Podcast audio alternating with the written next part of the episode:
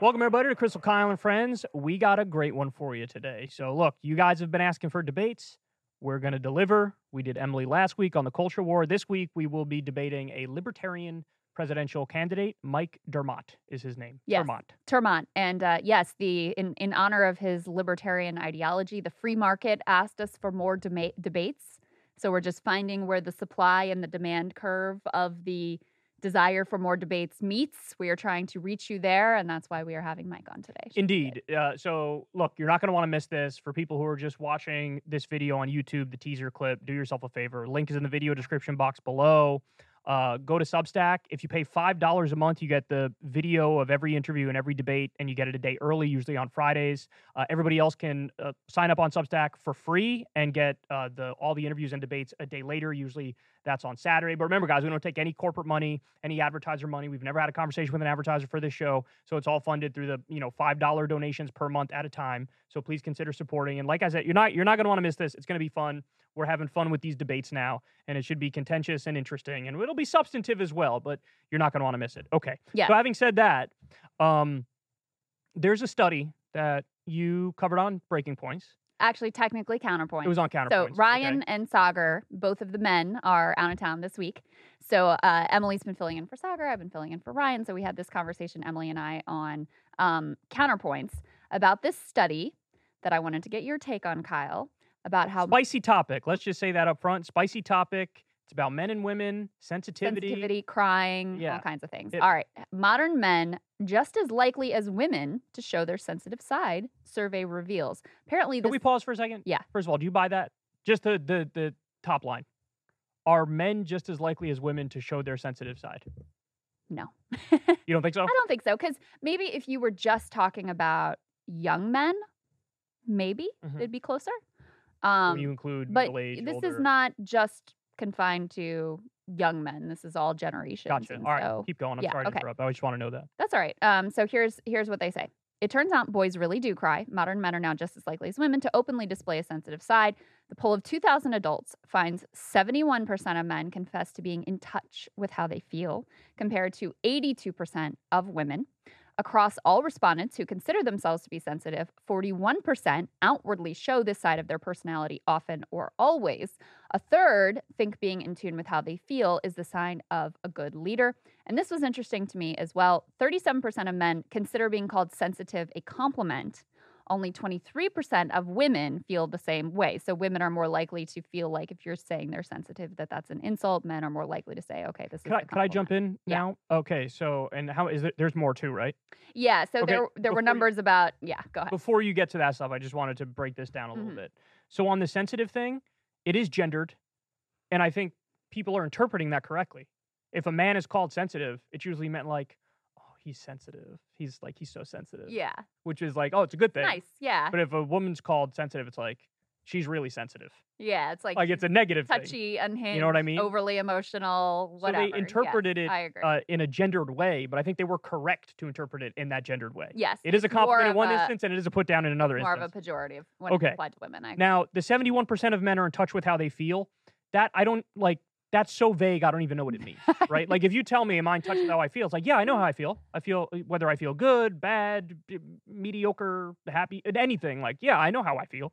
So I'm surprised not 100% of people know how they feel, right? That's just Yeah. a weird way of putting it. And 82% of women say the same. Again, not surprising. It should be like 100% of people.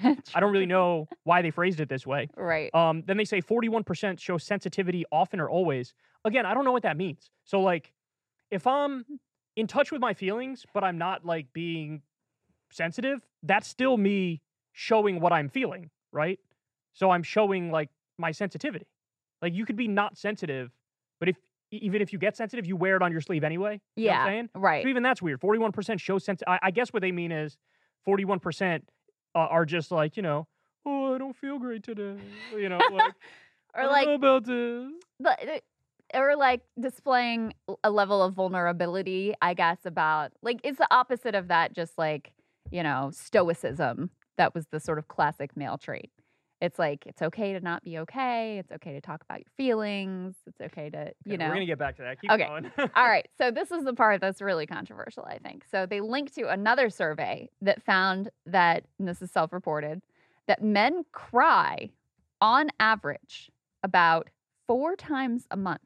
Women, on the other hand, self report crying about three times a month. So, four times a month for men, three times a month for women. That works out for those math geniuses out there to 48 times a year that men are crying and 36 for women.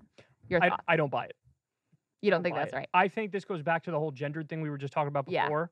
Men, like, they're probably over reporting how much they cry because it might even be viewed as a positive thing, a man crying these days, or they think society would interpret it as like, oh, he's so sweet. he's so Sensitive, yeah. He's so in touch with his feelings. He cries. So I think they're over reporting it. And do you think women are underreporting it or accurately reporting it? Because if women are more likely to see being sensitive as an insult, perhaps women are underreporting. Yeah, they're they're either- like, I don't want to be viewed as some like unhinged, emotional, crazy person. They're either under reporting or just telling the truth. Yeah. I think it's one or the other. Yeah. But um it now let's for argument's sake here, let's say the numbers are real, which I definitely doubt on the men's side. That's pathetic. no, for real. For real. So look, I'm not anti crying. You know, I cried when my dad died, of course I cried. Given his eulogy, I cried. At our wedding, I was crying the entire freaking ceremony. It was kind of sad. Like it's hard to find a picture of me not being like people love people loved that I though. understand that people loved it, but I'm just my I'm illustrating the point. I'm not anti-crying.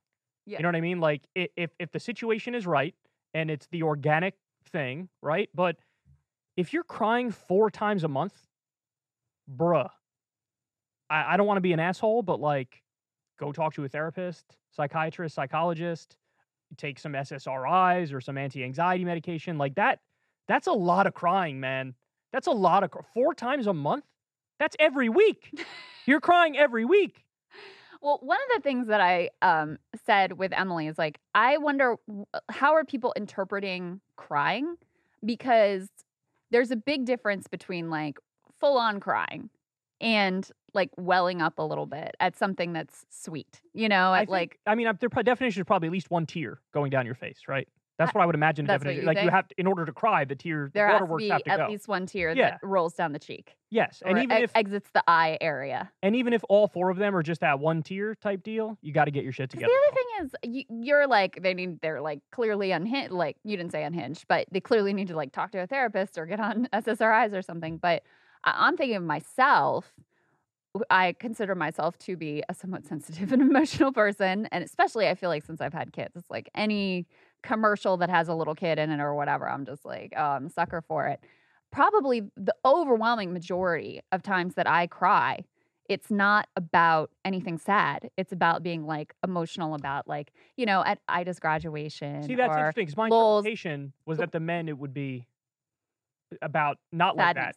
But it it, would- doesn't specify. It doesn't specify that, so maybe it is like they're watching a movie or something. Yeah. So to me, if you know, if you're taking all instances of crying as just like an emotional, you know, uh, reaction, then dudes are crying four times a month.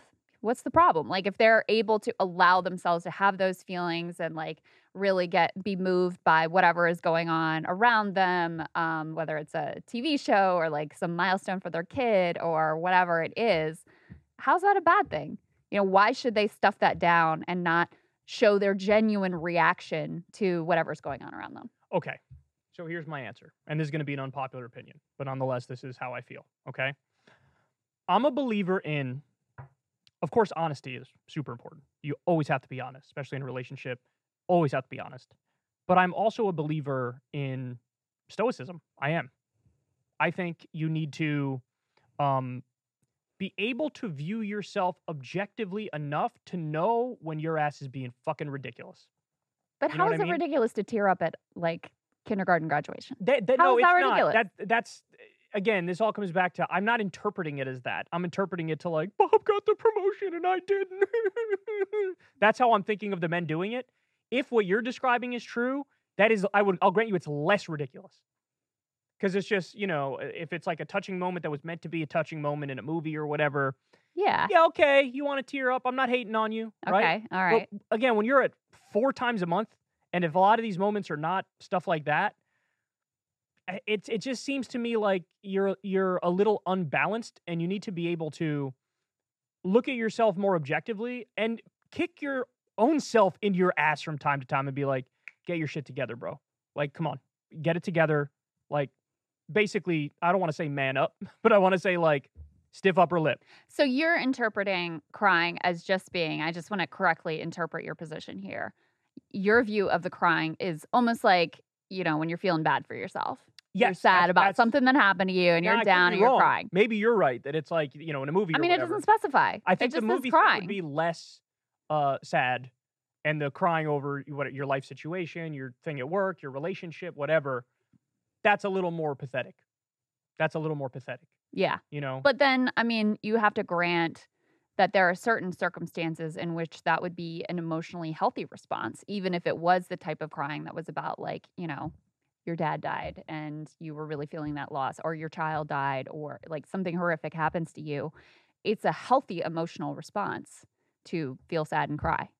yeah, certainly there are contexts where it's the proper response. It's the right thing. To, it's the right thing, you know. But if you're again four times a month, it's like, are we really at that benchmark of this is appropriate? Are you just sort of sulking?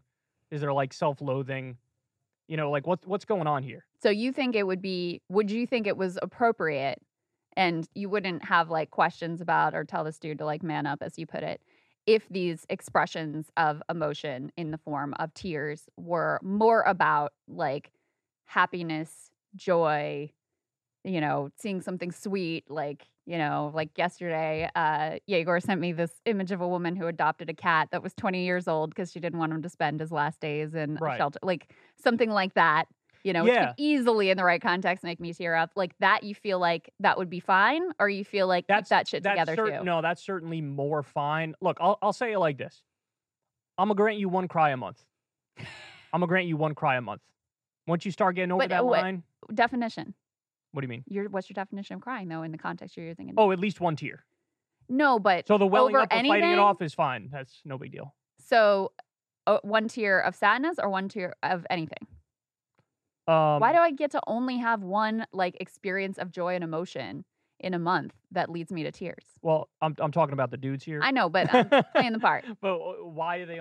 Because, Why should they be held to a different standard than women too? Because okay, because there is there's there's a value in. I think in the long run, it pays dividends psychologically to sort of get over your own bullshit. You know what I'm saying? I, I feel like that in the long run is a positive thing for you mentally and will make you happier. And it's almost like like think of it like this. This is how I'm thinking about it, right? Like imagine a, a, a soccer team or a hockey team or whatever basketball team and they have a really good coach that like really can guide them through life really can knows what to say and when to say it and how to get through to them and how to get the best out of these players right? You need to be that for yourself because nobody else is going to do it. So if you're i don't want people to get dragged down and submerged in their own negative emotions and at a certain point in time i feel like with a lot of people nowadays, it's like they actually think that it is a, a liberation type thing to wallow in negative stuff. yeah, And and I just don't agree with that. I think you're going to be happier if you don't do that. If you actively fight these things off and and pep talk yourself and say, "Nah, I'm going to get my shit together and I'm going to override this. I'm going to overcome it whatever it is." But again, the whole conversation here is is assuming that they're crying for you know, Right. a negative Negative type, reason. Right, yeah, yeah. Wait, yeah. In, in fairness, like I kind of ar- argued the opposite side of this when I was talking to Emily, and I'm just, um, you know, making the debate interesting Right, here yeah, because some mhm. of what you say I do agree with. But, um, I mean, I think to you crying at our wedding, which, um, you know, which you sort of hated, you didn't really like yeah, showing that level sort of of embarrassing. like, you, no, like if I did it for three minutes, cool. But I, the whole time I was like, like, but you were the only, you were the only one who felt that way. Yeah, but there's a reason and I not feel it. and not only that, yeah, societal constructs and expectations and toxic masculinity. That's I think reasonable frameworks is how I But describe here's that. the, But go ahead. here's the thing, like it was such a beautiful expression of your love, not just for me, but for our kids, for like all of these people that have come together, and by you allowing yourself to let that emotion out and making yourself vulnerable in that way, it was quite the opposite of like you need to get your shit together. It was like actually this is it's actually takes some courage to show this level of emotion and vulnerability in front of this large group of people and you kind of let people in with that. And that was part of what made everybody at the ceremony have a deeper experience of what was going on. I So totally agree. not- That's a moot point. We totally agree but on it's that. not just it's not just that it was fine that you did it. It it was actually like I would say a sort of model of I don't want to say masculinity, but just it was it was it was a actually actively good, positive, beautiful moment. But let's not pretend like every cry is like that. Because a lot of times, a lot of people cry over some dumb shit, right? Maybe. Yeah, absolutely. Come on. You know that's true. Yeah, sure. Yeah, of course. And so Yeah.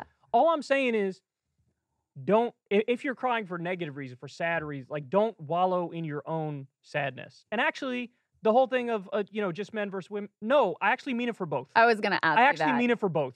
so like, do you think on. that men should be more stoic than women then? Like do you think there is a there should be You know, ideally a difference think- in no, gender? I would kind of recommend a certain degree of stoicism to everybody.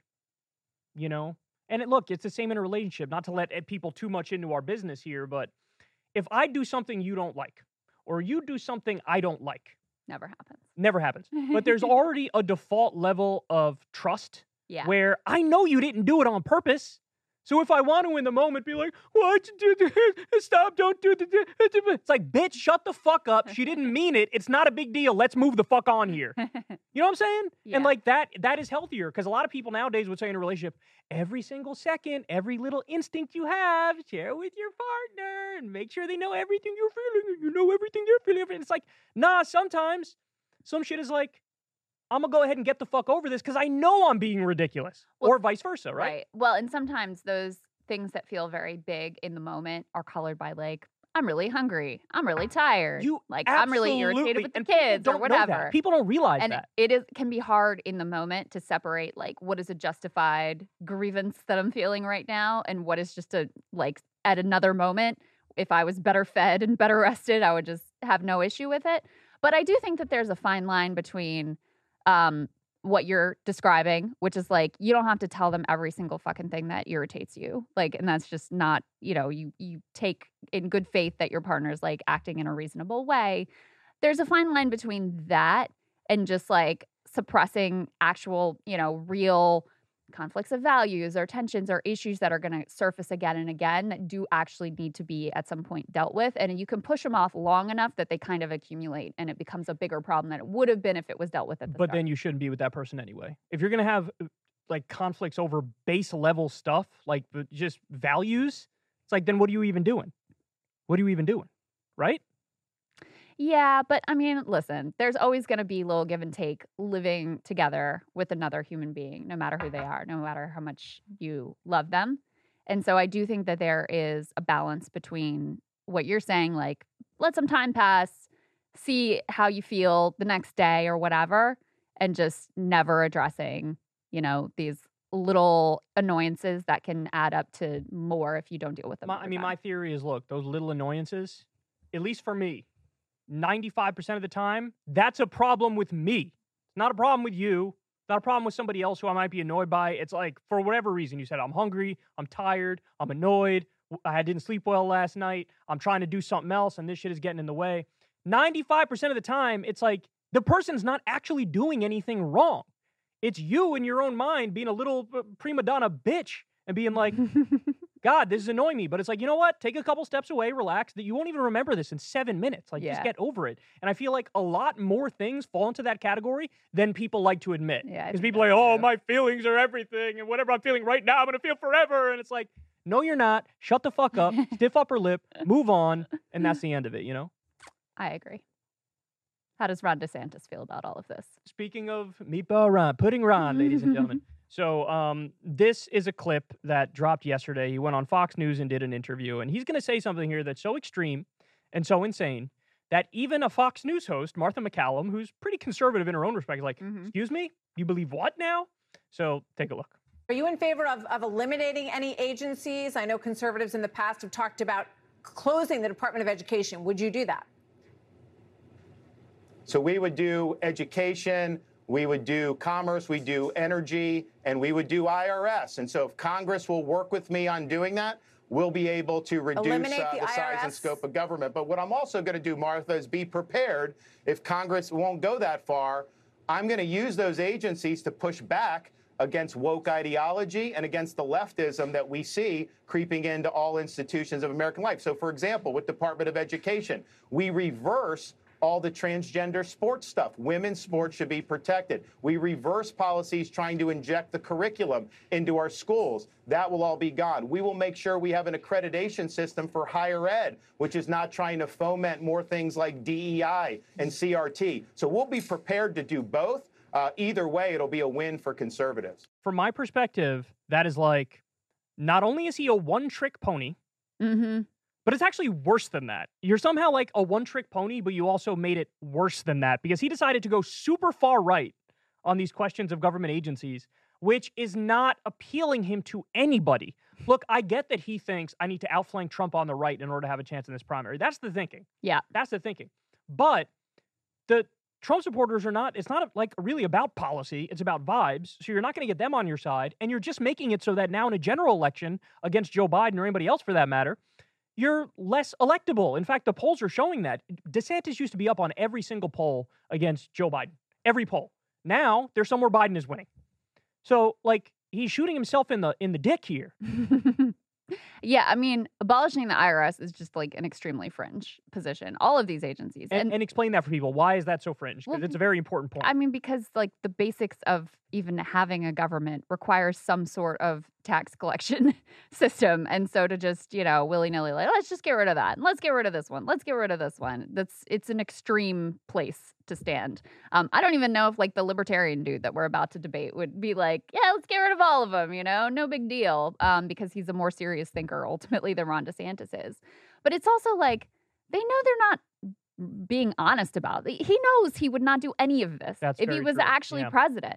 That's Yeah. why he just casually throws it out there, like you know, like it's no big deal because he knows this is a, a conservative, far right pipe dream fantasy that he has no intention of actually fulfilling. And then on the political point, I really think it's sort of precious that he thinks that his path to the nomination is going to be to t- check off some conservative, far right ideological policy checklist because nothing in politics indicates that that's how any of this is going to work, especially on the Republican side of the aisle. But really, unfortunately, in the Trump era, the central dividing line in our politics, as enforced by the media, is like, how do you feel about the person of Donald Trump? And that certainly has become the litmus test on the, you know, on the Republican side, but on the Democratic side too. Any sort of reasonable policy debate gets subsumed by like, did you condemn Trump hard enough for X or Y or Z? And suddenly you can have Nicolle Wallace being the leading quote unquote liberal commentator because Chris she says the right things about Donald Trump. Chris Christie, Chris Christie- beloved by Democrats now. we we covered this week even quote unquote moderates like Chris Christie, who by the way in 2016 opposed Trump's border wall and made fun of it as a ridiculous idea. Even he is now on board with the border wall and sounds a lot like Trump on immigration. They all have, you know, taken these far right positions, but they still are able to get labeled as like reasonable and moderate by the press because of, you know, vis-a-vis where they stand on Donald Trump. So it's just it's ridiculous on a lot of levels. But yeah, DeSantis, his probably best argument previously was I'm more electable than Trump. Trump is the one Republican who wouldn't beat Joe Biden. You know, I heard a bunch of Republican pro DeSantis people making that case. But every time you sign a six week abortion ban or, you know, go to like go to war with trans people or just randomly decide to abolish a bunch of federal agencies or, you know, stand by your support for uh, cutting Social Security and Medicare, every time you take one of those fringe positions, you undercut your own best argument that I'm the guy who could defeat Joe Biden. But to be fair, even when he makes that argument, which I agree with you is his most potent argument, I've seen him invoke it at times that it makes no sense and awkwardly. So, like, remember when he he called himself Ron DeSantis sometimes, and other times Ron DeSantis, and so the media was like, "Which is it?" Like, you seem to sort of change how you pronounce Yeah. your last name depending on the time and what room you're in or whatever. And he goes, "You want to know what my last name is? It's Winner." And everybody's like, "Oh, oh, oh." oh." So Like, and he was also asked at an event recently about January 6th. yeah. And his response was, Look, I can win. We need to win. And it's like, you didn't even try to answer the freaking question, Yeah. right? Like, it's inartful. He's just, he's just, he's lost many steps since it's like he realized he was slipping. He's sort of panicked a little bit. Now, to be fair to him, like I always said, when Trump went after little Marco or low energy Jeb, they immediately imploded within like a week or two to like 2%, right? Yeah. And he hasn't done that, to be fair to him. but he's clearly, clearly struggling. And on uh, the specifics of what he said in this clip, like the IRS thing, never going to happen. Number one. Number two, you're always going to need some sort of agency to do tax collection Right. as long as you have any taxes whatsoever. It doesn't matter how low you want your taxes. If you have any taxes whatsoever, if you don't want to go to anarcho communism, you're going to have to have some agency to collect it. And even if he's just referring to like the Joe Biden, you know, expansion of the IRS, like let's roll back to Joe Biden, Biden uh, Joe Biden expansion of the IRS, that only applies to people who make $400,000 a year or more. There's 87,000 new IRS agents. The IRS was stripped to the bone. And you know what they do in that situation when they don't have many resources? They go after working class people because it's easier to do it. You don't need the mm-hmm. team of accountants and lawyers and experts and stuff. So they really beefed it up to go after the wealthy more. And he's out there saying, abolish the IRS completely. And then, of course, he can't help himself. He, wokeness had to come out because he can't go three sentences without invoking wokeness. Right. And then we get the, like, So this is- hollow. it's so online, not only to bring up the trans stuff, which he brings up all the time as well, but when you get to DEI and CRT, I'm not kidding when I say a strong majority of the American people be like, what is any of that? Well, I don't know what D- DEI is. They couldn't tell you it's diversity, equity, inclusion or what that means. They can't tell you CRT means critical race theory or what that means. God even if some forbid he people- brings up ESG, then people will really be like, "What?" Yeah, and, even, and even if some people know what CRT is, they might just think, "Oh yeah, CRT, critical race theory. I guess that's uh, you know teaching Martin Luther King stuff or something." Like people people don't know this shit, and he's like he's appealing to Elon Musk and David Sacks and a couple terminally online freaks who do not have their finger on the pulse at all, and you know now certain things will happen as a result of this, and they're not good. Yeah. Yeah. I mean, uh, with DeSantis, in terms of his political positioning, um, his argument was once I get in the race and people really, you know, I'm able to go head to head with Trump, then it's going to change. And that's when I'm going to be able to rise up in the polls. That's when people are going to fall off of Trump, et cetera. And the opposite has happened. The more that people have seen him in the, you know, the scrutiny, the more that he's been in the spotlight, the more the polls have kind of and not even just the disastrous launch, which was kind of an omen of things to come, but it's just sort of steadily slid from there. So I was looking the other day at his peak, he was getting about 30% in the polls consistently. That was like the average. And now he's more like 20%, 19%. So that's about the level of fall off. And that's really significant because at the same time, that allows Trump to be over 50%. So now which it's is now it's not just all right i gotta consolidate all these potentially like i'm ready to move on from trump people it's like oh now you gotta pull people off of the big guy see, Good e- even if it was just Trump versus DeSantis, which is a best case scenario for DeSantis. yeah even if you do that. So give DeSantis literally all of the votes of all the people who are going to the other candidates Vivek Ramaswamy, Nikki Haley, Tim Scott, Mike Pence, fill in the blank, Chris Christie, everybody. Give him all their votes. He goes up to like 30 or 35%. So even if you say, here, have all these other people, it's still like, so he's he's waffling, man. He's waffling. And stuff like this, I, like he thinks it's going to help him because he's like, I'm going to beat a Trump's right. yeah Nobody fucking cares, one bro. and Nobody one cares. one last point on this i mean it's not even clear to me as like reading the room correctly even within the republican base because i was just looking at the polling on this for in anticipation of my debate with that no labels dude about how people feel about taxing the rich to go back to taxation and the irs and far from them wanting to disband the irs they want to increase taxes on the wealthy and not just the general public was at like 75% or something but even self-identified republicans it was like 60% were like, yes, taxes. My biggest concern is lifting tax in terms of the tax code is lifting taxes on the wealthy and corporations. So, I think that taxes is a good note to end on now that we're about to interview a libertarian. yes, indeed. Um, Mike ter Maat, he is a candidate for the Libertarian nomination for President of the United States. Of the United States. Let's get to it. Welcome, Libertarian presidential candidate Mike ter Maat. We appreciate you joining us. Thank you. It's a joy to be with you guys today. Thanks for it's making our time pleasure. to chat. Yeah, our pleasure. I was looking forward to this. So, look for for I would say you know my politics. I'm I'm fairly social democratic in in my approach to politics, but I've also been categorized and I've taken some political quizzes, and it says I'm like libertarian left. So, what that kind of means is on social issues, I'm massively live and let live. On economic issues, I'm in favor of state intervention and regulation and things of that nature. But believe it or not, I actually have like a lot of agreement with libertarians where there's some many libertarians that actually uh, watch my show because you know when it comes to issues of civil liberties or when it comes to uh, social policy like the drug war, when it comes to war, war on all those things, libertarians That's tend right. to agree. So, so they watch my show. So, I guess what I would start by uh, asking you is, what are your uh, top policy priorities? What's the policy agenda that you're going to, you know, try to get implemented if you were to make it to the White House? the big policy agenda, which by the way we call the Gold New Deal, right? It's a collection of the most transformative libertarian ideas. And the reason we separately brand it, and it has its own URL, by the way, the reason for that is because we believe that it's very important for the libertarian candidate to demonstrate a commitment to it so that we don't uh, back down from it. We don't have any incentive or even uh, flexibility to back down from it on the other side of the nomination, uh, nor uh, after the White House is is won, if that were ever to uh, to come to pass.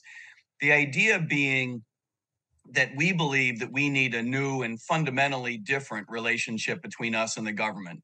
We believe that the government has grown uh, in terms of size and scope in a way that's wholly inappropriate over the past uh, several generations, but certainly in recent times. I would argue in the past 20 years, for example, because of the the warring, the silly warring between the Republican and the Democratic Party, we have found ourselves left with a government that is far too authoritarian, that is in no small part a government that has left behind any attenuation to the Constitution in the first place.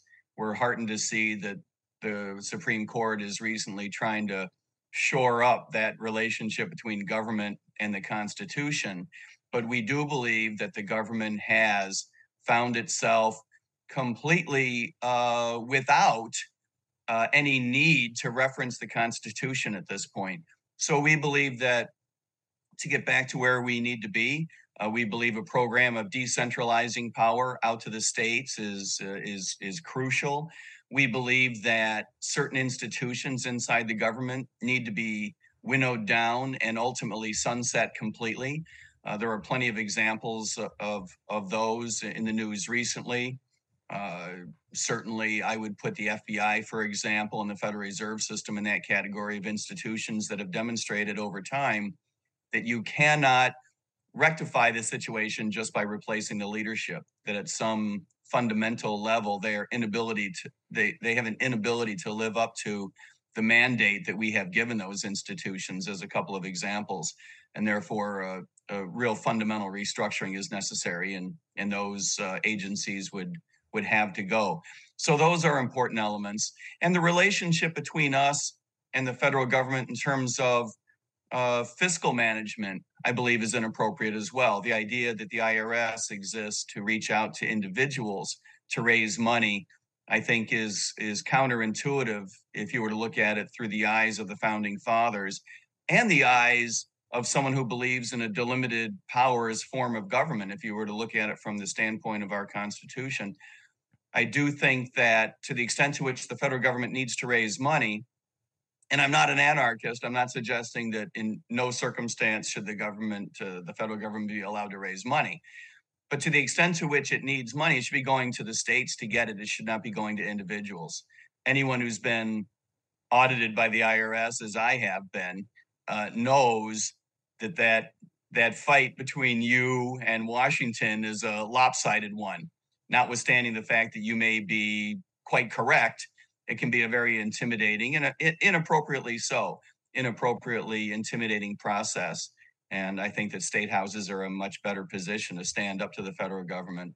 And So- through that vehicle of decentralizing power, maybe we can get the federal government under control. So, Mike, I want to dig into that a little bit more, but first, I want to ask you. So, you just, um, you know, had a pretty clear-cut ideological critique of federal government power and um, authoritarianism. Do you also have a critique of corporate power and authoritarianism? Because a lot of people in their day-to-day lives, they're just as much controlled by, you know, their corporate boss, what they're able to earn, what their schedule looks like, what their, you know, a time they're able to have with their kids, um, what array of choices they're able to have in terms of, you know, consumer goods, health insurance, basic quality of life. Um, we've seen in our uh, in recent eras, huge consolidation, huge monopoly power from corporations, and then you also have this unholy alliance between corporate America and government, where because their money is so important and so significant to campaigns, you basically have politicians doing their bidding. So, do you have a similar critique of corporate power? Well, it's similar and different, right? Uh, where we have had consolidation, where corporations have been able to achieve monopoly power. And we should be clear many, many corporations in many, many industries uh, uh, attempt to achieve monopoly power, whether they get there or not. Sure. Uh, so often they are able to achieve a certain power and influence over the relationship with their consumers that is is not completely healthy, as you point out. The biggest, pro- in, in my view, the biggest problem is, as you put it, the unholy alliance uh, between government and corporations. That's where the real problems come in. So then, uh, do you support things like getting money out of politics, constitutional amendment to make that yes. possible? What's the solution yes. to that? Yes. Uh, the unholy alliance, I believe, shows up in a couple of places more than others.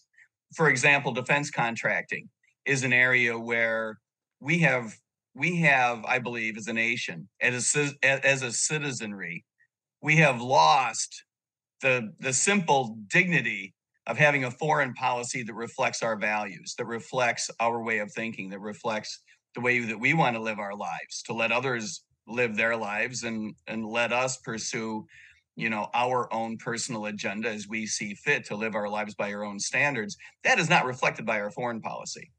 Our foreign policy has been captured by a combination of politicians leveraging fear and the military industrial complex. That is that is no joke. That is not just an old saying from the eisenhower era. That is that is something that actually exists and exerts a tremendous amount of influence over our foreign policy.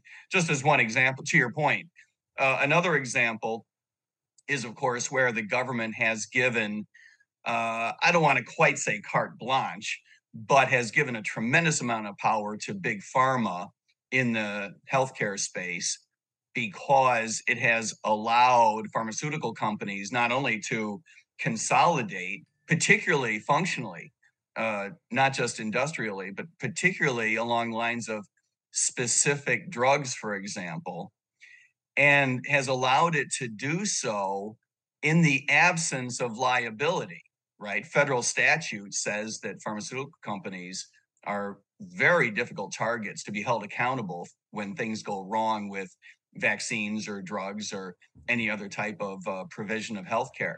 I find that wholly inappropriate.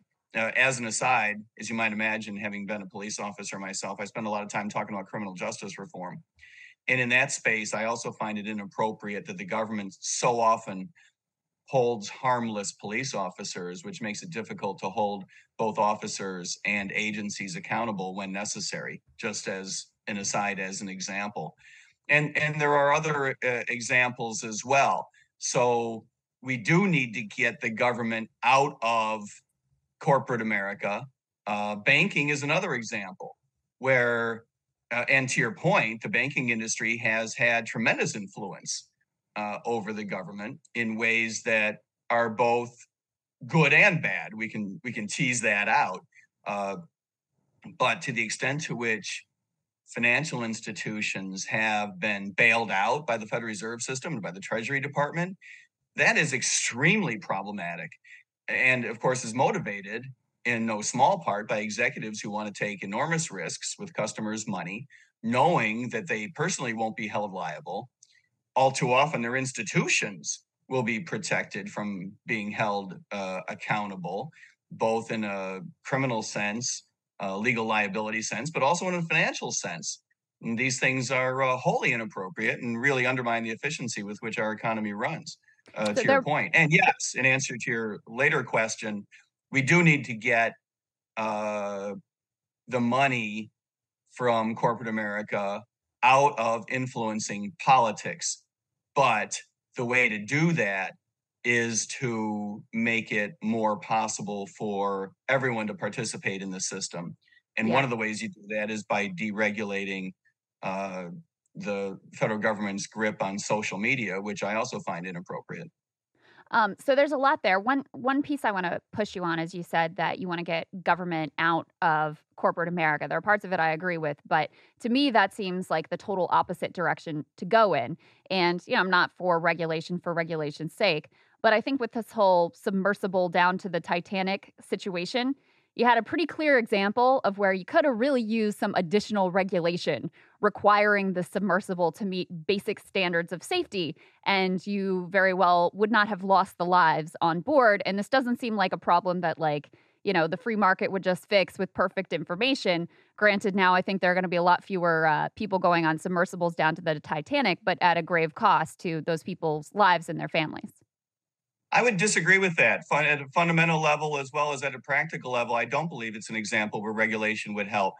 Uh, what the experts have said is stupid is as stupid does. I believe that that is true. There were plenty of people who knew that there were problems with that submersible, and I don't want to get into technical details because a lot has yet to be revealed about the situation.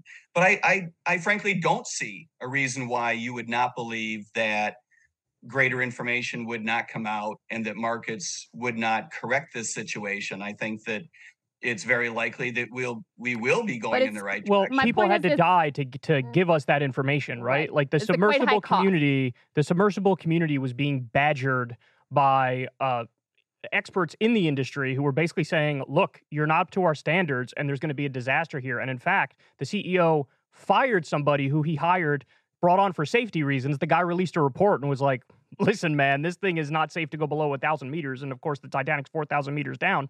And he fired the person on the spot as soon as he released the report.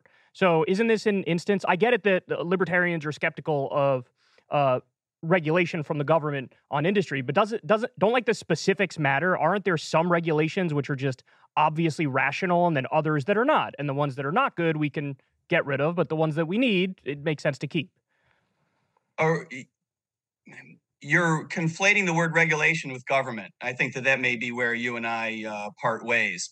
Yes, an outside force, an outside view, an outside source of information, a third party, uh, whether that comes from an insurance company or outside experts, can be enormously uh, influential and enormously helpful.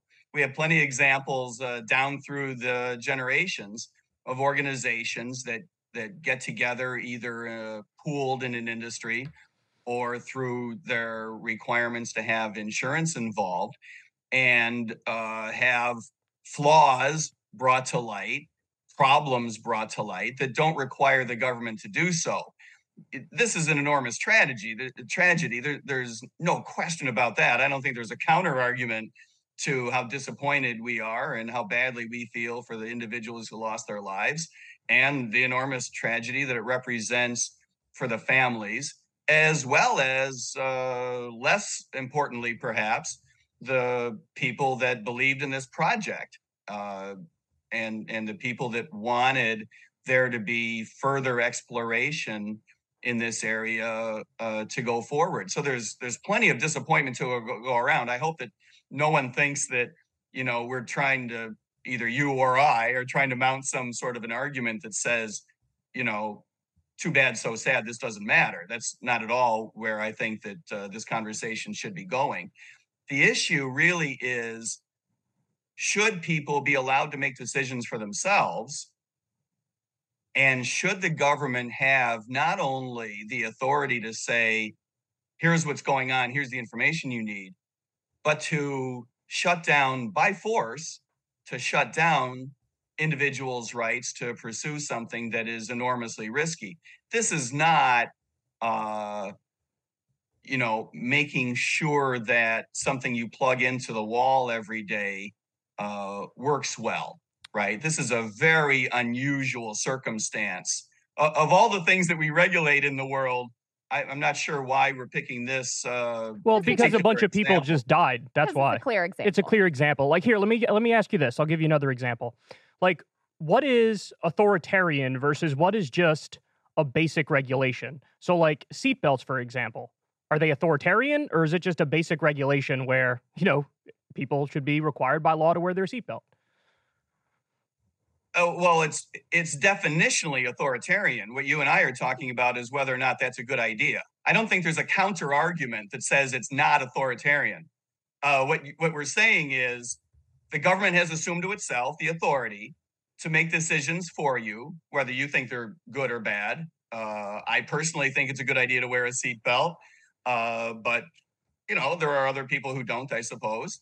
Uh, but the government assumes to itself the authority to make that decision for you. So it's definitionally authoritarian. What we're just discussing is whether we should be ceding some of our civil liberties to the government in order to make the world safer.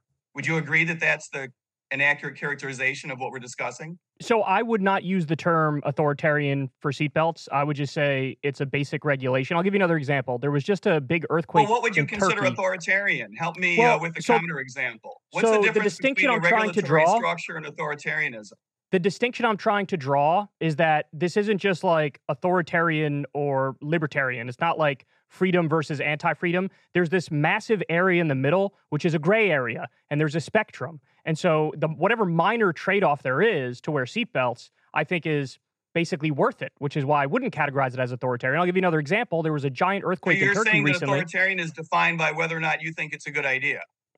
Well, I mean, I think that's the debate everybody has all day long when it comes to government. So, of course. So, let me give you Well, another agreed. example. I want to hear Uh, your agreed, response but to that's this. not the definition of authoritarian. I want to hear your response to this. There was a big uh, earthquake in Turkey not too long ago, and what we found, a bunch of buildings collapsed, and they weren't supposed to collapse. And what we found out is, basically, there was corruption going on where um, Turkish officials were getting paid off, and they were then allowing these builders to flout basic building safety regulations. So effectively, a large percentage of the buildings in Turkey did not have safety regulations associated with them.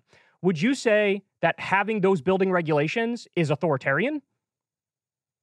I would say the government shoving down your throat certain rules is authoritarian, but I think you and I should agree that that's the definition of authoritarian. I don't want to get into a semantics debate with you. The issue is whether this should be handled at a government level or whether it should be handled at an industrial level. You mentioned that this was the result of corruption. No one should be uh, in the corner of corruption. No one is arguing that corruption is not a bad thing, right? Whether this was handled at the government or this was a coalition of in, industrial firms that were warranting uh, the workmanship or warranting the rules that were s- supposed to be followed, uh, you know, th- that can work just as well. It can be undermined just as easily by corruption, whether it's handled at the government level or the industrial level. But the end You're result right. was This is a deregulation. problem of So, corruption. but hold on, the end result of that corruption was deregulation, right? So the corruption led to the preferred policy outcome. So forget oh, for you. so forget the how it got there. Do you support the deregulation of the building codes? I support the idea that industry can put into effect a regulatory structure as effectively as the government. Would you agree that the government, having done it, did not protect the people in Turkey? Well, the only reason why it didn't protect them is because it wasn't enforced. If they enforced the building codes, then we would have been better off, no? Uh, were it not for uh, a corrupt system, uh, those people might have been uh, more safe. I think that I- we can Because the building codes are good. That's the point, right? uh, I, I, I appreciate why you want to use the word code, but Call whatever you uh, want. Authoritarian building codes. I'd still support it. You can call whatever you want. to- At the end of the day, more people will be alive with the building codes. Let's stick to regulation. Do industries have an interest in coming together and forming some regulatory body of work that they agree to live by and have some outside uh, uh, inspection by an insurance company, for example, in order to warrant that the work has been done to uh, to regulation, to standard, in Oftentimes, order no. for people to believe that it's safe. I think that's a good structure. I don't I don't see any argument why that has to be done at the at the governmental level. Corruption is corruption. Well, because the industry has one goal, and that's to make money, and predominantly to make as much money in the short term as possible. Society may have other goals, like the buildings withstanding an earthquake, or people having Right, health which is why we agree that some regulatory healthcare. infrastructure So, might make sense. Hold on a second. So that's why these things, many of them, it makes sense to be done at the governmental level, where you have the input of citizenry on societal goals that may be separate and apart from the profit motive.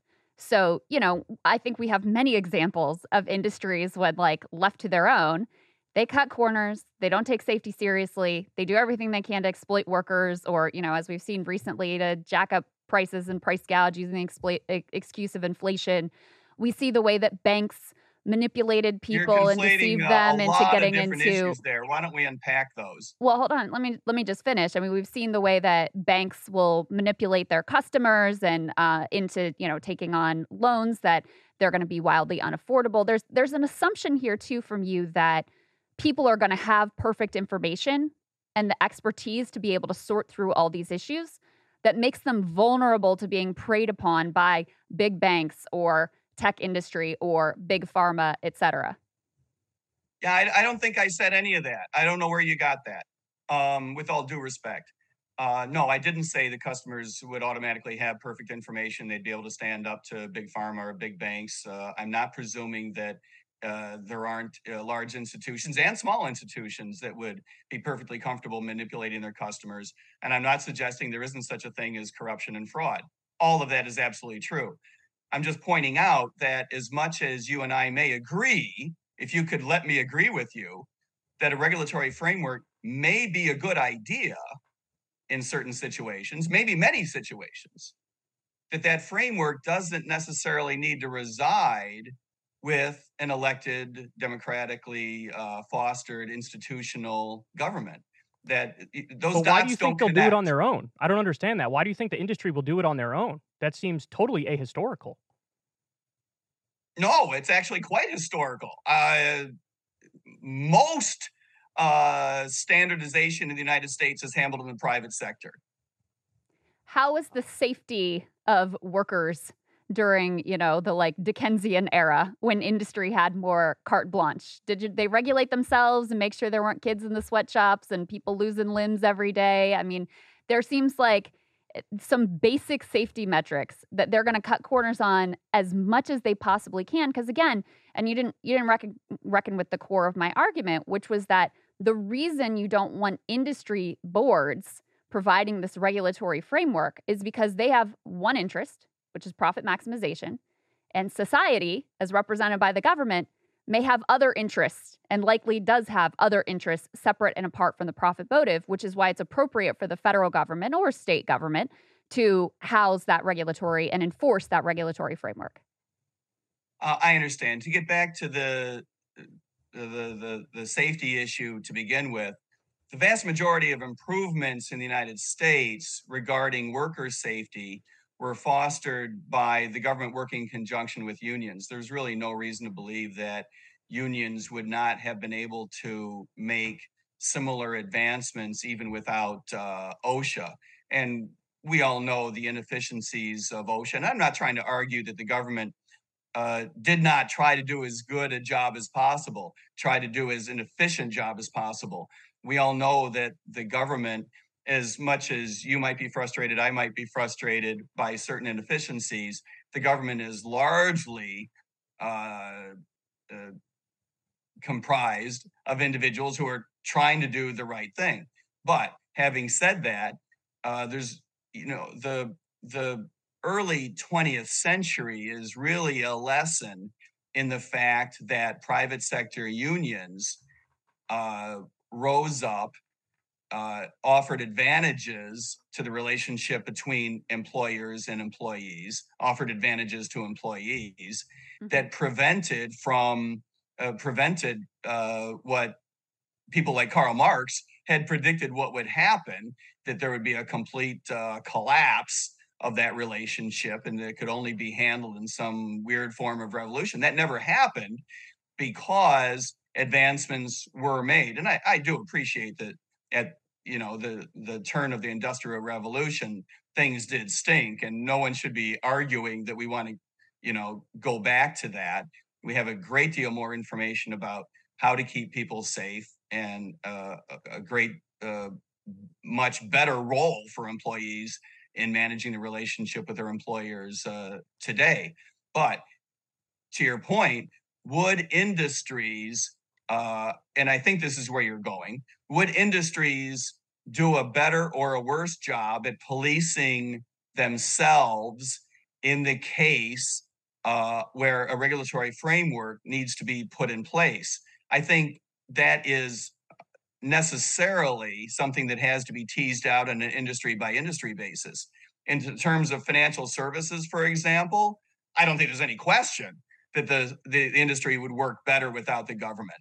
Uh, I, I, don't really think that there's a strong counter argument to that. Uh, Maybe because the, ever the since we've started deregulating Wall Street, they've taken increasingly reckless and catastrophic bets when would that you have argue nearly crashed the entire global economy. Financial services. What's that? Well, when would the, you I argue mean, we began deregulating financial services? Certainly, ending Glass Steagall was a big part of it, where you take banking from the, being, you know, after listen after the Great Depression, right? Glass Steagall was, was. Hold on, let me let me let me lay this down a little bit. So after the Great Depression, there was this recognition of like, hey, we can't just let these people do whatever they want because they crashed the entire economy and it was really a disaster. And so there was a public consensus in favor of increasing uh, banking and Wall Street regulation. And, you know, largely it was imperfect and there were blips along the way, but largely making banking sort of boring and staid and more tightly controlled was relatively effective. That starts to uh, come unglued during the neoliberal era, starts in the Reagan era, codified under the Clinton era, et cetera. And so banking becomes just like this casino where they are left more to their own devices to regulate themselves and do whatever they want. And not to mention, they bought off a bunch of politicians, as we dis- discussed before, et cetera, et cetera. And so, yeah, now you have, you know, preying upon their customers as much as possible. Now you have too big to fail and monopoly powers and wild risk taking, et cetera. No, that is a profound misreading of history and a mischaracterization of the world in which we live today. Glass Steagall did not help relieve the risks that caused the Great Depression. It absolutely were, did. What is Glass Steagall? Tell everybody what Glass Steagall is. Glass Steagall was a framework that said that deposit taking institutions and investment banking institutions had to be separated, that we did not want the federal government to be backing up institutions that were in the business of financing uh, certain elements of the stock market. And it was believed at the time that the bubble that was created in the 1920s which burst and contributed massively to the Great Depression, at least the initiation of the Great Depression, was caused uh, by banking organizations and their backing from the federal government. We know today uh, that that was largely untrue and that the depths of the Great Depression were actually caused by a reversal of monetary policy that was in exactly the wrong direction to try to help the United States emerge from the Depression. Both the initiation and the tremendous depths of the Depression were caused by bad monetary policy. We understand that today. The structure of the financial institutions actually had a grand total of nothing to do with it, which is, of course, why uh, financial institutions, as well as regulators, as well as legislators, as well as economists, as well as historians, all agree that it didn't make sense to continue Glass Steagall any further and uh, reduce those uh, uh, those firewalls uh, some thirty some years ago. But having said all of that, the the lowering of those particular regulatory barriers are not the reasons why uh, we led to too big to fail uh, or the problems that we had in 2007, 2008. The Great Recession was caused, again, by bad uh, federal policy in the financial services area, specifically pumping up Fannie Mae and Freddie Mac, despite having no capital requirements for those organizations.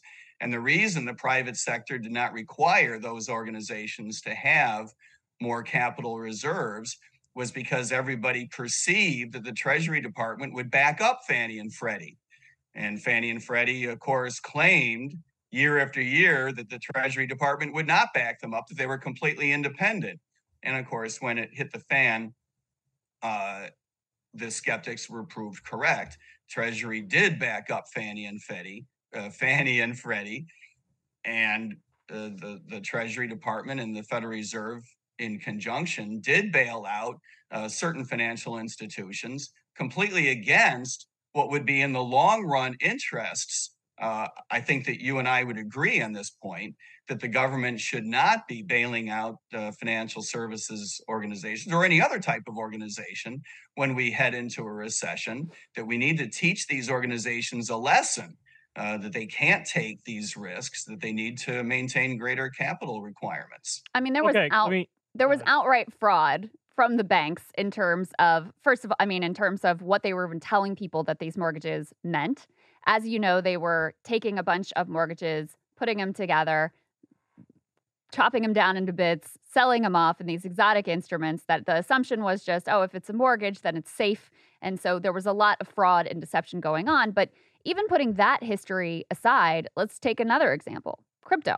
Wait, can I just respond to some of the points on this specific issue? Because you went through a lot there with the Great Depression and the Great Recession. So, uh, and sorry to cut you off, but uh, so for the bail on the bailout point, yes, I agree, and Krystal agrees. We shouldn't bail out anybody at the top. They made bad decisions for their own volition, and they should suffer the consequences on that. Where we probably disagree is that I would have no problem with bailing out the people at the bottom who are getting kicked out of their homes, and these are regular people who make regular wages, and they would have been screwed if we just said total hands off, don't do anything in the wake of the subprime mortgage crisis and the Great Recession. Beyond that, the subprime mortgage crisis and the Great Recession, um, one of the problems here was again a lack of regulation of the housing market. I don't know why anybody thinks ballooning rate mortgages should have been legal. This is an example of the government should have stepped in and said, no, you're not allowed to do that. There's 30 year fixed rate mortgages. And if you want to have leverage rules associated with this as well, you want to have strict standards as to who can get a mortgage and who can't get a mortgage. These are all things that should have been taken care of, not at the at the uh, financial corporate level.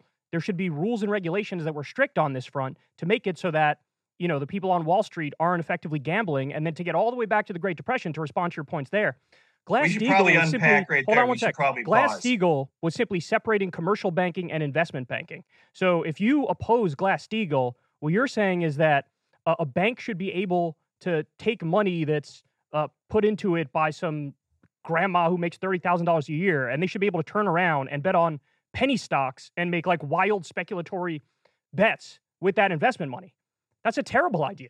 Of course, they shouldn't be allowed to do that. Glass Steagall is a no-brainer. This is why every, uh, uh, almost every economist except hardcore, you know, anarcho-capitalist libertarian ones agree that that was a, a, a perfectly reasonable legislation, and it's what led to we had a, a very decades in this country of a stable banking system because we prevented the greediest guys in the room from making wild speculatory bets with grandma's money. Uh, no, that's actually not what happened. Not surprised for you to say Uh, that. to, to go back, well, I mean, it's just it's, it's a misreading of history, Eric. Uh, I mean, we can argue about what's good and bad, but I think that we ought to at least have a common understanding of what happened in the 20th century. Look, uh, I agree that the banks made a lot of bad decisions extending credit to people that to, to whom they should not have been extending credit in the way that they did it right? That's the fundamental point you were making, with which I agree. But uh, it is a misreading of recent and and quite clear history to say that's because of an absence of regulation.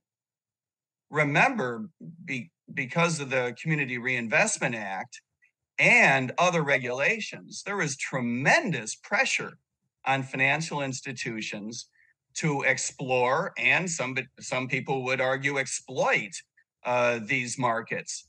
These institutions were given uh, a certain amount of latitude in terms of mergers and acquisitions, uh, in certain uh, applications to conduct business across state lines.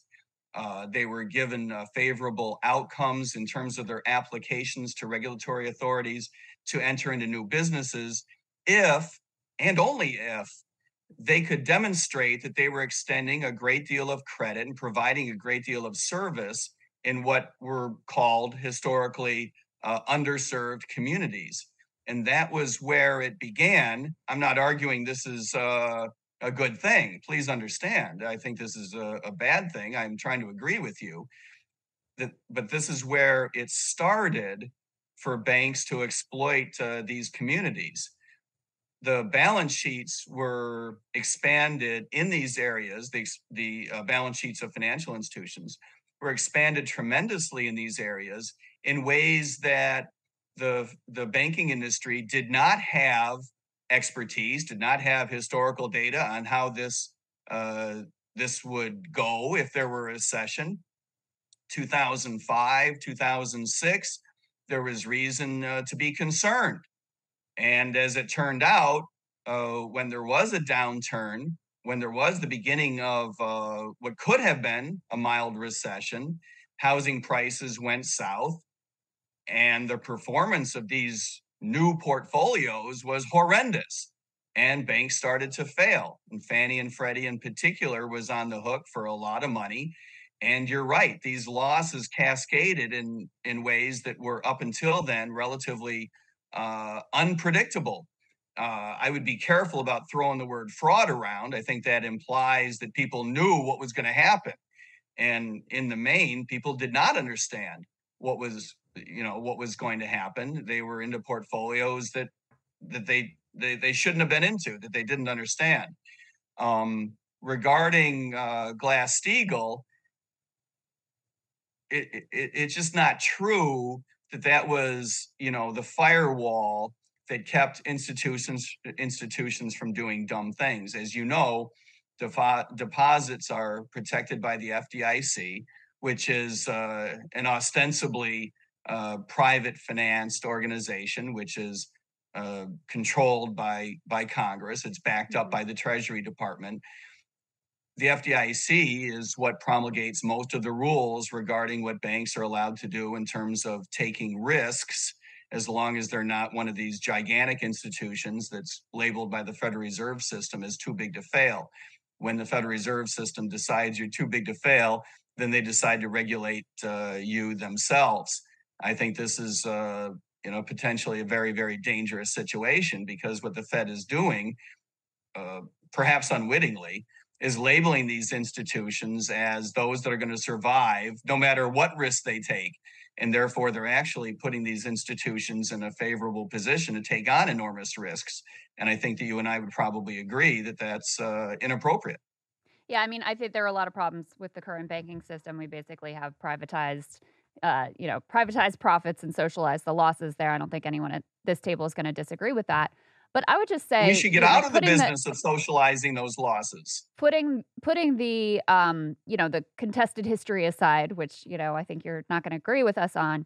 It seems to me like we have a perfect test case of the world that you want, and that's crypto, which is sort of this, you know, libertarian or anarcho libertarian dream that uh, you know there won't be as much government regulation involved there'll be innovation the right coins will rise to the top this could take over national currencies etc and instead what you've seen is that is instead what you've fraud. seen is fraud. the biggest fraudsters liars and scam artists routinely rise to the top of that industry so doesn't that just prove that when you have this sort of like regulation free wild wild west landscape that guess who's rewarded? It's like the biggest psychopath, scam artist, and fraud and uh, con artist. No, I'm sorry. You've you've connected dots that don't belong in the same page. But that's what uh, happened. I, I, I assume that you're referring to like uh, Sam Friedman, right? And CZ. And, and how many? Yeah, the list is how long, many dude. rug pulls have there been, and how many people have like hyped something up and then they just take the money and run? I mean, massive insider trading scandals, tons of, of issues in this industry. Well, first of all, insider trading is regulated, but never mind that. But it, uh, it but not it wasn't enforced is the problem. Okay. Sam took people's money and lied to them, right? Right. Can we agree that this was a case of fraud? Yeah. Absolutely. Yeah. That's the whole point. Okay. Thank you. Uh, fraud is illegal in the United States. Can we agree on that? Yep. Yeah. And I think we should agree that fraud should be illegal in the United States, as of it course. is around the world. Can we agree with that? Absolutely. Okay. He took people's money, not in the form of crypto. He took people's American, you know, Federal Reserve backed, Treasury Department mm-hmm. issued mm-hmm. US dollars and he kept them and he spent them. Can we agree that's what happened? Yes. Yeah, they were in, you know, the FTX. Alameda. Yes. Thank you. That is not a crypto story. When you steal That's someone's a common U- crypto story. No, I'm, I'm sorry. That's just a mischaracterization. I, I appreciate why you want to characterize it as such because Because I read the Well, news. it's a that haven't exchange. really it as become clear yet. It's a, a crypto exchange, and then he was using a, uh, these uh, crypto accounts to bet on, you know, the other side in the like crypto investment fund. And it's true that I actually agree with you that I think that we have a lot of the regulation, although perhaps not all of the regulation in place to curb and check this industry in the way that it should be. But it was not being enforced, clearly. And there was a huge regulatory fight going on between the SEC and various other agencies about who was going to have jurisdiction. You also have the instance of uh, CZ, which is the largest crypto exchange on the entire planet. He runs it, and he was aggressively trying to get around being regulated by any um, country. Uh, and you know is now being accused of all sorts of fraudulent behavior, And he was supposed to be the good guy. He was supposed to be the see. This is our example of crypto working phenomenally well. Um, so you know, I think I think there's a lot of evidence there that when you have an environment that is not effectively regulated and that regulation enforced, you have quite a bit of fraud, which should be illegal, and you know, manipulation of people that may not be outright uh, illegal, where people who are believing in the crypto dream are getting preyed upon. Okay, thank you for all of that. Look, let's uh, let's quickly move toward a discussion of crypto, if if you would like, and if if if that's not on your agenda, we don't have to. But before we move to crypto, let's talk about these cases of theft, of fraud. These cases are examples, and let's be honest, uh, examples drawn from many hundred thousands down through the generations of people stealing each other's money. These examples that you've picked out, which are horrible, no one should be arguing that they're not, you know, horrible things that happened. These are examples of people who have taken other people's money, Mhm, not their crypto, but their money, mhm. and they stole it, they kept it, they defrauded them out of their money. It is not true that that money was invested in crypto and crypto tanked, that there was something wrong with crypto.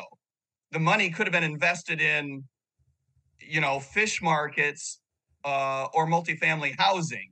It, it it doesn't matter. Fraud is sure fraud. but the point is the point is that because it was uh, a crypto aligned or affiliated or however you want to call it business you can't pretend like there was no crypto involved here and because they the hold on but place hold on before it was hold on invested in And- crypto. and because they intentionally uh, located in the Bahamas to try to avoid regulation, that's part of why they were able to persist with this illegal No. scheme of How fraud would and this theft story have for been any, so any long. different? Okay. How would this story be one iota different if Sam Bankman Friedman had said, I'm going to invest it in multifamily housing? What would have been the difference? None. This is a story that literally has nothing to do with crypto, But except for the fact that he said, But it's the But- whole industry. Why are you I'm going that? to invest it in crypto. People get defrauded all the time. I'm not arguing this is a good thing, by the way. We know. I'm we know. arguing that the problem that you put your finger on is actually bigger than But you- maybe But your you are also arguing that, that- the industry would regulate itself. And, And, this that is clearly endemic has not happened. This is endemic to crypto. It's like it's as a as a percentage, as a raw number. There's a lot more of this going on in crypto than almost any other random industry you might pick out. uh, not as a historic matter. Uh, yes, at the moment, because I'm sorry. Go ahead. No, no, I didn't Go say ahead. anything. Go we're, ahead. we're listening. Okay. When new asset classes are formed, yes, you you typically see fraudsters come in. This is a horrible, horrible, horrible thing.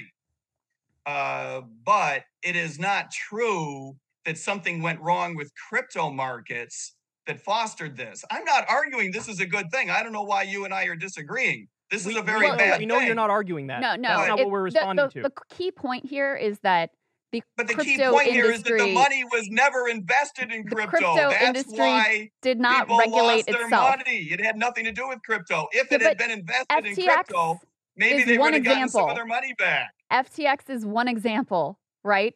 You have so much fraud, so much hype, so many scams, so many rug pulls, all of this going on in the crypto industry. And the key point is your theory is that this industry would regulate itself and that people would actually be better off and it would be safer than the government regulating it. And I don't see any evidence that this industry planned on regulating itself. When crypto runs on blockchain technology, there are multiple, and, and you know this, your viewers know this, but uh, just to quickly uh, level set, when when currencies are running blo- uh, and other transactions and contracts are running blockchain blockchain technology, it takes the potential for fraud out of it. That's part of the reason why we want for blockchain technology to be more uh, ubiquitous in its uh, deployment. Cryptocurrency is just one application of what can run on blockchain. Cryptocurrency is just one uh, example of a type of contract that can run on blockchain technology. The reason we had all this fraud is because it was not run on blockchain technology. There was not a trail of transactions. Uh, as it turns out, the money was never invested in crypto. Uh, these people just stole it. Uh, it is a, a, horrible thing. Now, uh, regarding crypto, do we believe that uh, it could play a major role in the American international economy in the future? Absolutely, time will tell.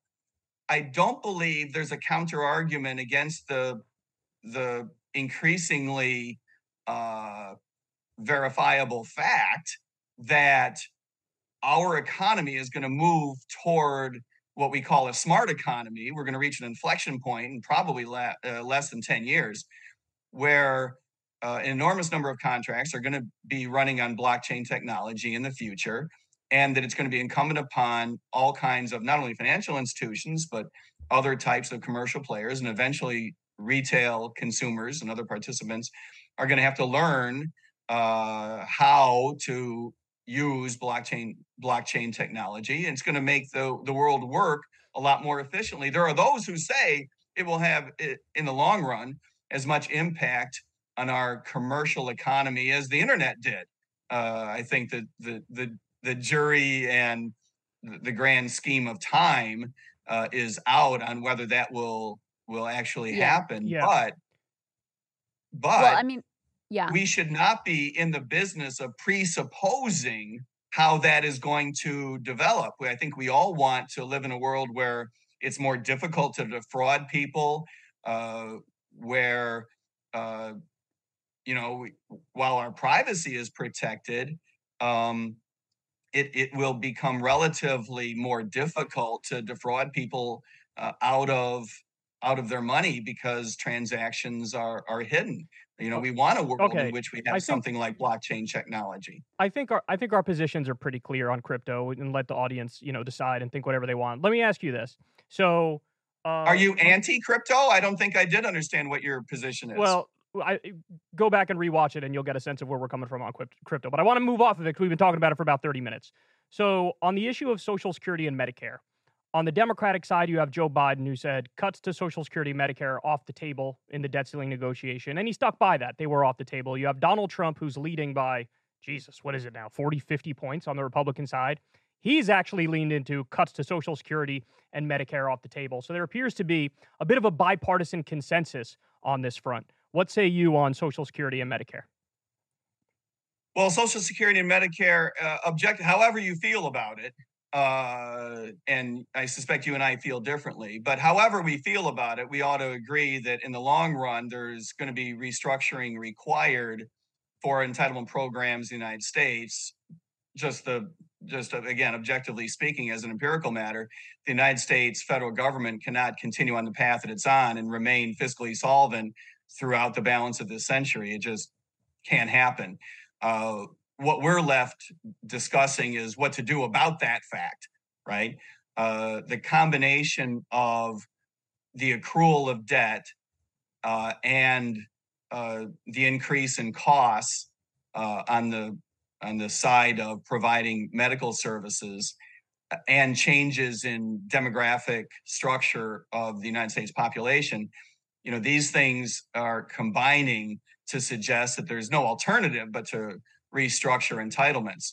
Now, the real issue is when and how, I guess.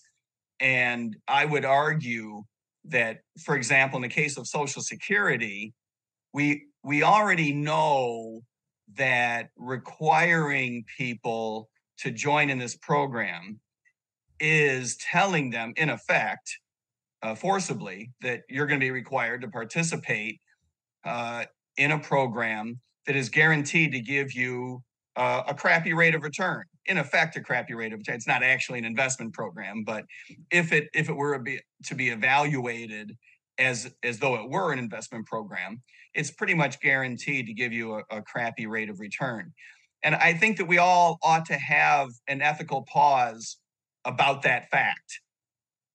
And it's not clear to me that the people that should bear the brunt of resolving Social Security uh, should be new young workers that we compel to bring into uh, to bring into this system. I think that there's probably a more equitable fashion to resolve Social Security. So Uh, would you let me that- ask you this. Would you scrap it, privatize it, or cut it? Uh, I think it's going to require, as a political matter, some combination of all three of those things. I don't think that you're going to run. Uh, I, I don't think that a viable option is out there that does not include elements of all three. So In let me other give you let me give you some numbers on this just so that people understand where we're coming from here because oftentimes it's said and you actually didn't say this to your credit but there are many people who say oh it's going bankrupt it's going bankrupt it's actually not so it pays out full benefits until the year 2035 and then after that it pays out 80% of its benefits and then until 2096 and then it slips down to 74% that's social security on the medicare front it's fully solvent through 2028 then it pays between 80 and 90% of its benefits until 2096. So it actually required just minor changes. And the thing that's been floated by Joe Biden and others is you lift the cap on the Social Security tax. So you tax higher income earners a little more and make it so that you fully funded as far as the eye can see. And I guess what I would ask you is there was a study from the National Bureau of Economic Research that found that between 1960 and 1995, the poverty rate of people who are 65 years and older it went from 35% all the way down to 10% because of Social Security. Is that really a program we want to get rid of? I think you tacked on the end there because of Social Security. Uh, that's not a fair characterization of the NBER report. Yeah, According to that- Social Security. Yes, it is. When you give old people money, they tend to get out of poverty. Where does the money come from that Social Security pays out? Taxes comes from I'm, all I'm of us. throwing you a softball. I'm throwing you a softball here. It- yeah, it comes from all of us. It's taxes, which sometimes can be good. Well, the tax itself isn't the good part. What you would argue the good part is that eventually it gets kicked back to people in their retirement. Correct. Rational redistribution. Yes. Okay. Yes, giving people money gives them more money.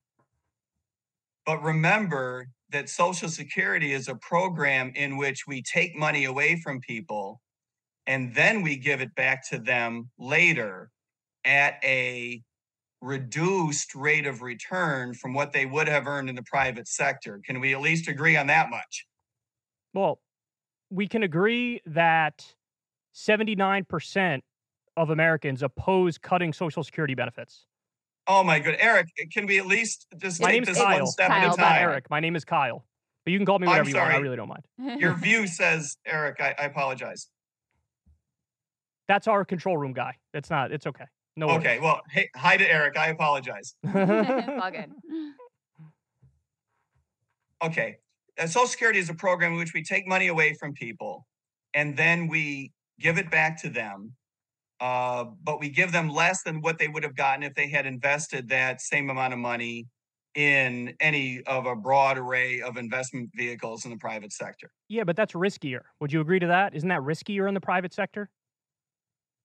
Uh, in in some cases, but not in all cases. No, I mean you could invest in Treasury uh, bills and uh, take on a, a modicum of risk. I mean, we can all debate about what the chances are of the federal government going bankrupt in your lifetime. It's not zero. I'll give you that. Uh, you know, I argue that all the time. But for a relatively modest risk, you could, you know, probably double your rate of return. And and and that that matters. I'm not suggesting that that per se ought to ought to carry the day, right? But I don't think it's a fair statement. It's not really an accurate statement to say, well, these people are not in poverty because of Social Security. Yeah, they're, they're not in fair, poverty. Though? It. I'm sorry. Go ahead. I, I just said, why is that not fair? It seems to stand to reason that if you give money to older folks and they happen to jump out of poverty from 35% all the way down to 10%, it seems On kind of net, intuitively true, right? No, it's not. When you take money away from people and then you give them their money back, but less of it, or less than they would have earned in the private sector, you're not helping them on a net basis. How is that not helping them? them? Are you just going to ignore the numbers, though? That's clearly helping them. There's no other interpretation of that, but they're being helped. You might not agree with the redistribution, which is you could disagree with that on we principle. We haven't even begun sure to talk do, about the redistribution yet. When but you take helps. money away, when you take money away from people, and then you give it back to them, but less of it. But what Kyle's saying, but hold, hold on. Why is it that it, only six percent of people agree with your position? If it's such a common sense position, and the government's just robbing your money, and there aren't positives to this. I don't think that people. Well, I might ask you the same thing. I mean, uh, is yours a political argument or a mathematical one? When you take money away from people and then you give 95% of it back or 85% of it back, I don't think it's fair to say, well, uh, you know, they're not aware of the calculation. They're not aware of of how much money they could have made had they invested in the private sector. Uh, you know, maybe they're not aware of how much money they paid in.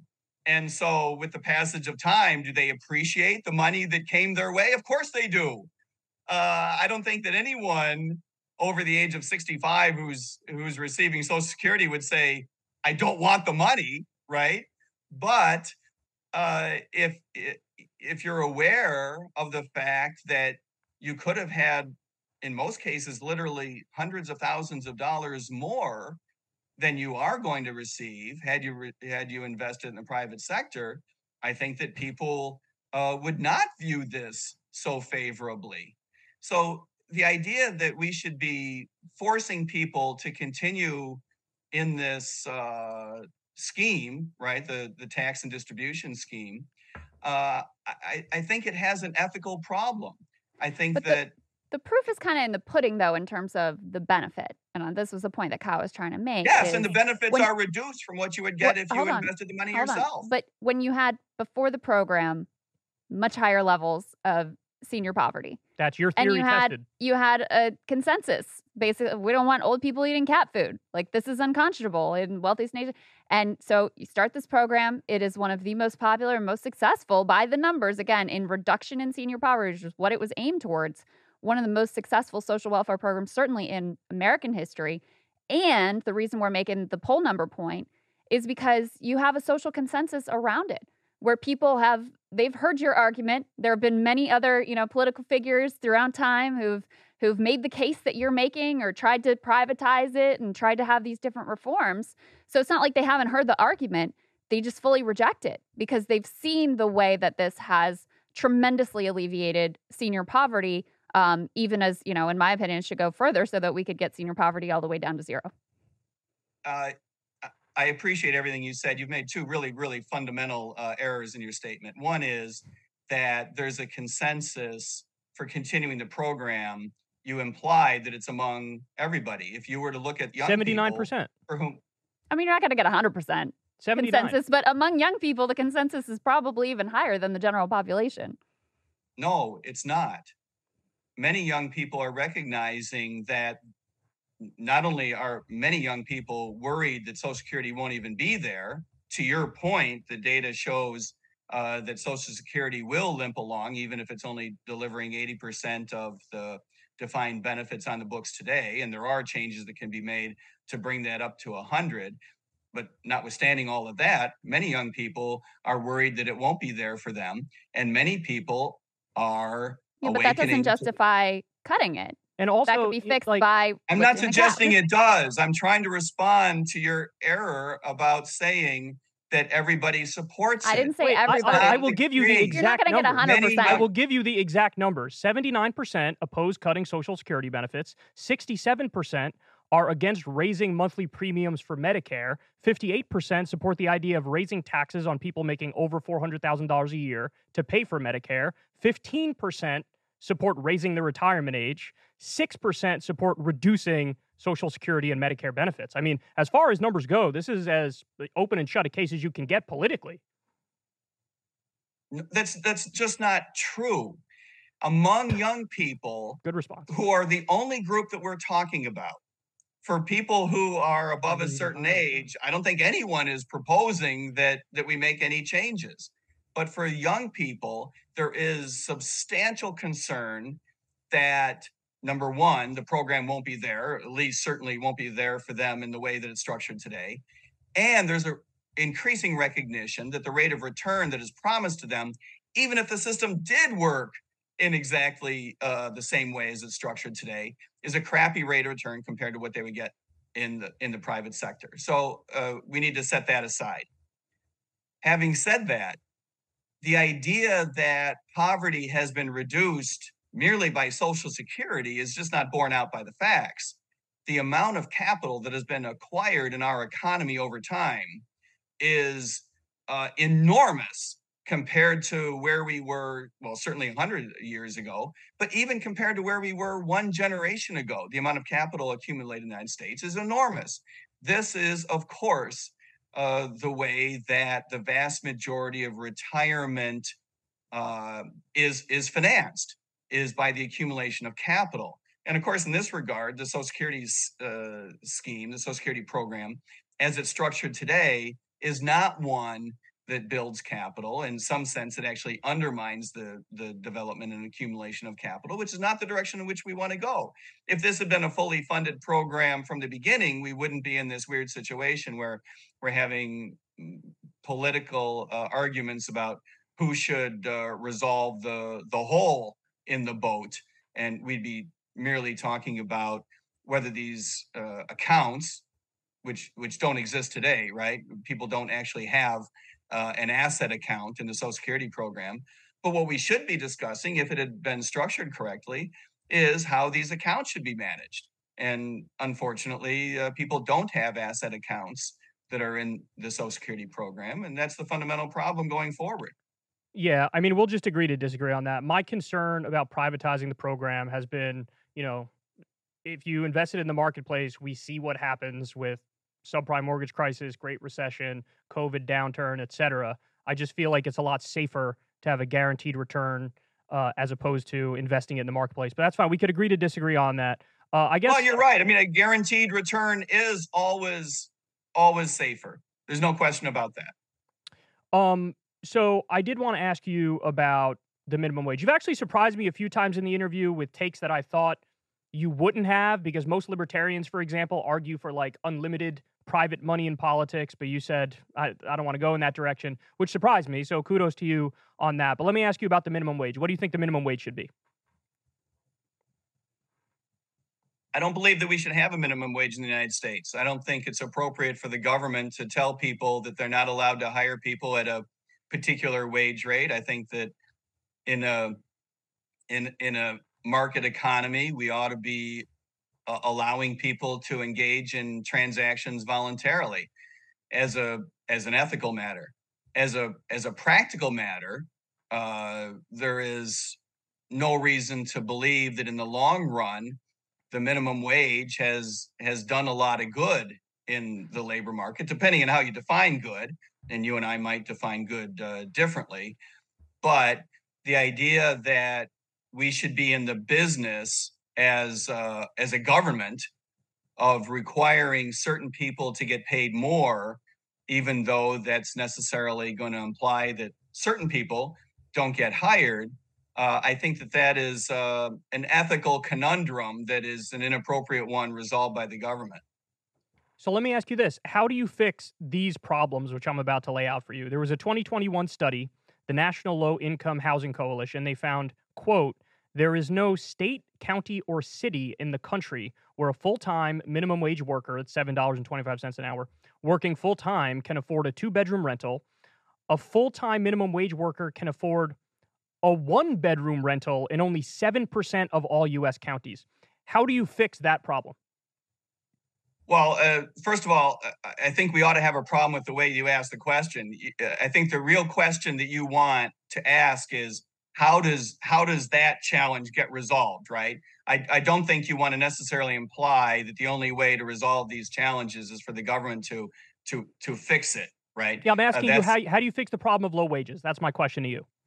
Well, I think uh, let's let's address the question that you did ask, which is not a bad question. Uh, one of one of housing uh, in the United States, we seem to have continuously increase the amount of housing that we consume uh, per capita for a variety of sociological reasons. That argues that people are actually able to avail themselves of housing markets in a much more robust than way than than ever before which is a, a counter argument to which which runs counter to your characterization of the market. I actually, notwithstanding all of that, I share your concerns that housing has become uh, quite expensive, not just relative to the bottom of the wage scale, but relative to wages in general and wa- uh, relative to GDP in this country, e- even more general generally still. I, I think it's a, a, actually a bigger problem than than merely what you put your finger on just now. And there are a number of answers. Uh, one is we need to change at a very fundamental way how we view local uh, zoning ordinances, for example. Uh, California is the most stark example, but there are examples all over the United States that illustrate that when communities decide to, in effect, ban multifamily housing from certain geographic areas, it drives up the cost uh, and, and significantly and makes it difficult for individuals to access both in terms of how expensive it is, but also makes it difficult to access in terms of how far away it is from places of employment.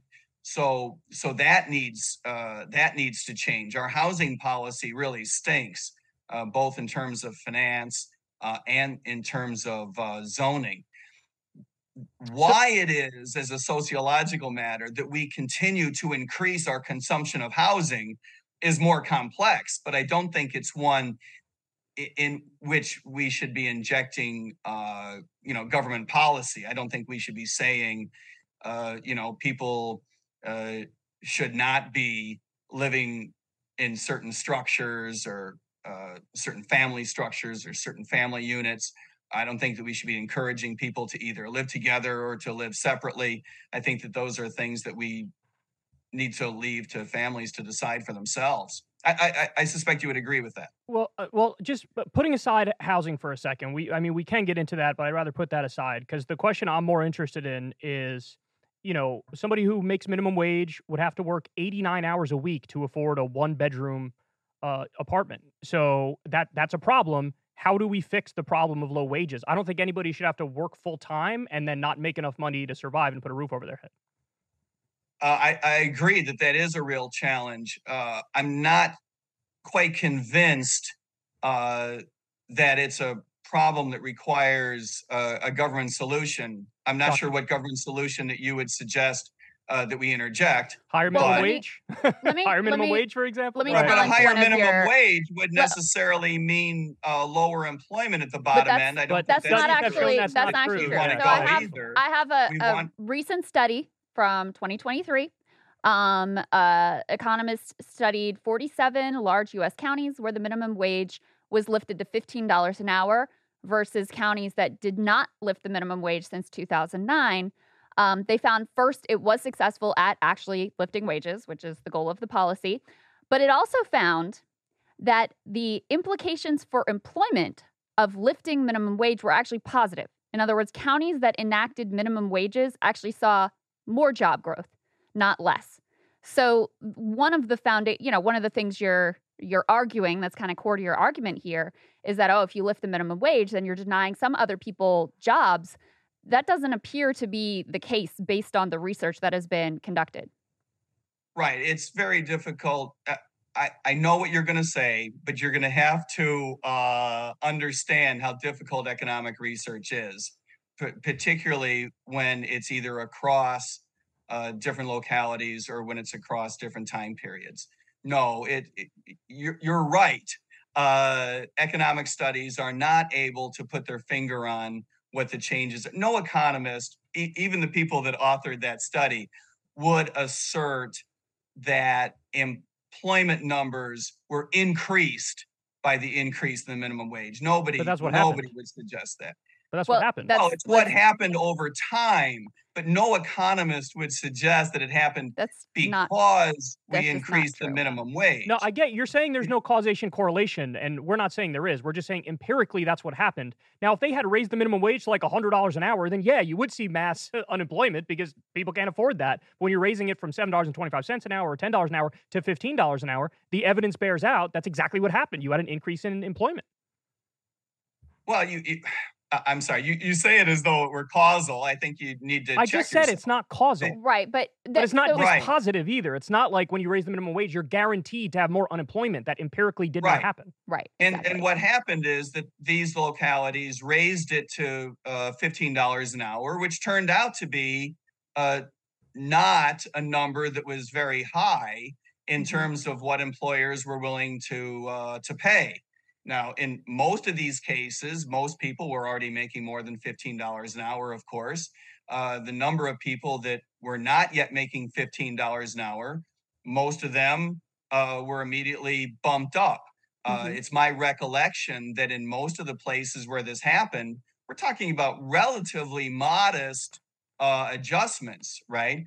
Uh, It's a big help. not only were most people making $15 an hour already, but relatively few people were making less than that. And most of those were making 12, 13, and $14 an hour. So this is a relatively modest adjustment. You wouldn't necessarily expect to see a whole lot of secondary effects, and you wouldn't necessarily expect to see a lot of increases in income either. So I, I, I just don't think that you know studies like this are helpful in the long run to answering this question. But let me. I mean, it seems let- to 'Cause me it like disagrees the with you, that's why. empirical research is the best way. Because look, I, I studied economics in college as well, and I know what the economic textbooks say. What the econo- economic textbooks say and what actually happens in the real world are sometimes, not always, but sometimes quite different. I mean, I'll give you another one, right? If you open up an econ Well, I'm trying to, uh, to agree with you that the Yeah. research does not bear out the fact that there was a significant loss, loss. let me of let me of let me ask you That's- let me that's ask you kind right. of a, a foundational like philosophical question that i'm just curious in your answer to. Do you think that you can be um fully free if you are a person who is living in poverty who's working one of those seven dollars and 25 cents and can't afford housing and can't afford a family and can't afford health care like do you do you think that that meets your definition of freedom? I don't think you can be fully free if we define freedom as being able to access everything you want if you're living in poverty, in the same sense that I don't think that you can call yourself fully free if you define that as being able to to do anything you want, but you're living in a world where you have some rules in place, right? Uh, if if that's our definition of of freedom, uh, I don't think that that's a, a very useful. I don't think it's frankly a very workable definition of freedom. I think that that's injecting a word uh, for the sake of using that particular word. Look, uh, we all, and, and I certainly hope that at least the three of us and all, all of your listeners are on the pa- same page in this regard. I find the persistence of intergenerational poverty in the United States to be absolutely disgusting and anathema to how we want our economy to work. Mhm. Having been a police officer for 11 and a half years, I can tell you if if you weren't a, a- an economist before becoming a cop, uh, being a cop will turn you into an economist because you see the effects of bad public policy up close and personal.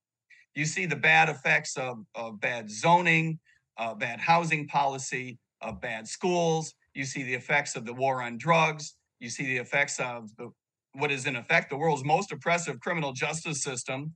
You see how we crush whole communities, not just families, not just individuals. These things matter. Do we want uh, Americans uh, to continue to be lifted out of uh, poverty, uh, hopefully at the same rate and even faster than, than we saw during the 20th century? Of course we do.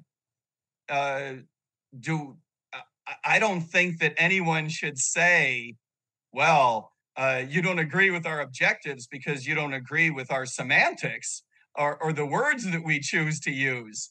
Um, there is a feeling of being crushed when you live in in poverty, whether that is uh, in a wealthy society like the United States, mm-hmm. or whether it is in a relatively impoverished society like elsewhere around the world. Yeah. So, you know, that feeling matters. Uh, whether you attach to it, you know, an absence of, you know, what you call freedom, uh, or you attach any other lingo to it, it is something that we need to earnestly engage and fight.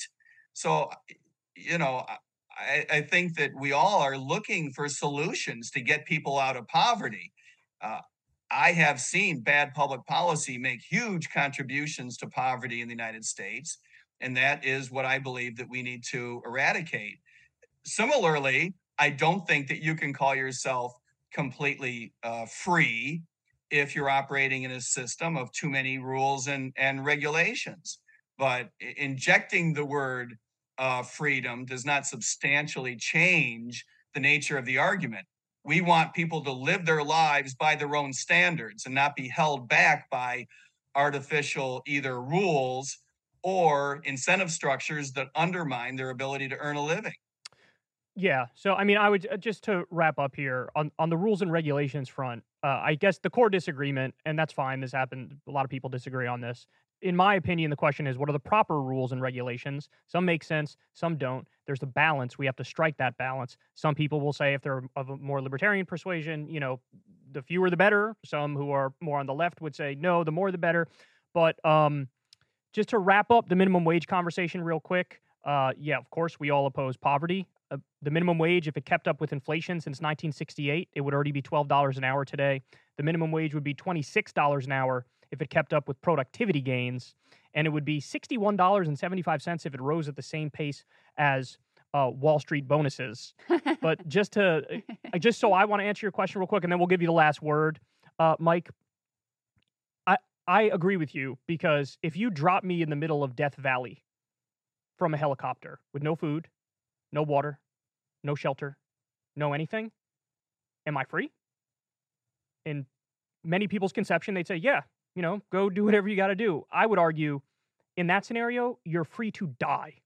So there needs to be some guardrails around it, which not only grants negative liberties, which I'm sure we all agree are a, po- are a good thing, but also grants some positive rights as well, which is probably the core of our disagreement. But having said all that, uh, please, Mike, tell everybody where they can find you and all that fun stuff, and I will give you the last word. You could say whatever you'd like. Well, I appreciate that. I think that we've both done a good job of saying what it is that we like uh, up to this point, and I appreciate you taking the time to to chat with me. Yeah, we uh, I do think that as much as we may disagree about certain ways of going about alleviating our problems, I would I would say that uh, you and I have focused a, a great deal on where we disagree, but the truth is that we agree on a lot. We agree on our objectives uh, we agree that people in the United States, we, we do want them to live their lives by their own standards. Uh, you asked where people can find our campaign. We have a couple of different websites. You can go to miketermaat.com. Uh, the, the greatest challenge there is you'd have to spell it right. Uh, ter Maat has uh, two A's in it. Uh, or you can go to goldnewdeal.org. Uh, goldnewdeal.com is the wrong website. So you have to go to goldnewdeal.org. If you go to goldnewdeal.com, they're going to try to sell you something, which is not necessarily a bad idea, but is is the wrong website. we do believe that we need a fundamentally different relationship between us and our government. That our government does not operate in all too many cases, does not operate in our interests. I believe that that is fundamentally true in terms of foreign policy, but I believe it is practically true in many other elements of our economic management and uh, the protection and reservation of our individual liberties and rights uh, throughout our economy and the way that we need to to live our lives. And I think that that's very very important. So that is why I'm running for the Libertarian Party presidential nomination. On the other side of the nomination, I think we have a huge opportunity. I think that the American people are ready to hear a message of not only change but fundamental institutional level change to better align their government with their values. And in that sense, I would encourage everyone uh, stop wasting your vote vote for your principles, vote for your ethics, uh, vote for your values, and uh, have a look at the libertarian campaign that we're running. Well, thank you so much for the spirited uh, discussion and debate. Uh, we really, we really enjoyed it. We appreciate it. Thanks, Mike. I appreciate it very much. You guys are terrific. You're good sports, and I really appreciate uh, the the way you, that you represent uh, your thoughts. I um, not only am I grateful that that you did so, but I want you to know I, I really do appreciate it because I think that, um, well, I don't mean this to sound too schmaltzy, but it is obvious that your hearts are in the right place and that we agree so much on what our objectives are. And I'm, I'm grateful for you guys for that. Yeah, that comes across in your Yeah. presentation as well, Mike. Right back at you, and good luck with the uh, libertarian candidacy. Yep, we'll be cheering you, for I you to win that appreciate ticket. All right, you take care. Take All right, care. Bye bye. bye. All right, so that was Mike ter Maat running for the Libertarian presidential nomination. Um, look, I mean, I remember the debates from however many years ago where they were like arguing about uh, driver's licenses on Yeah. on stage. Yeah. And if I remember correct, Gary Johnson won the nomination, and he was the most like normal-ish, you know, of Well, all he the had been libertarian candidates. Governor of New Mexico. right. So But he said, "I believe in driver's licenses," and everybody else was like, "Boo!" boo."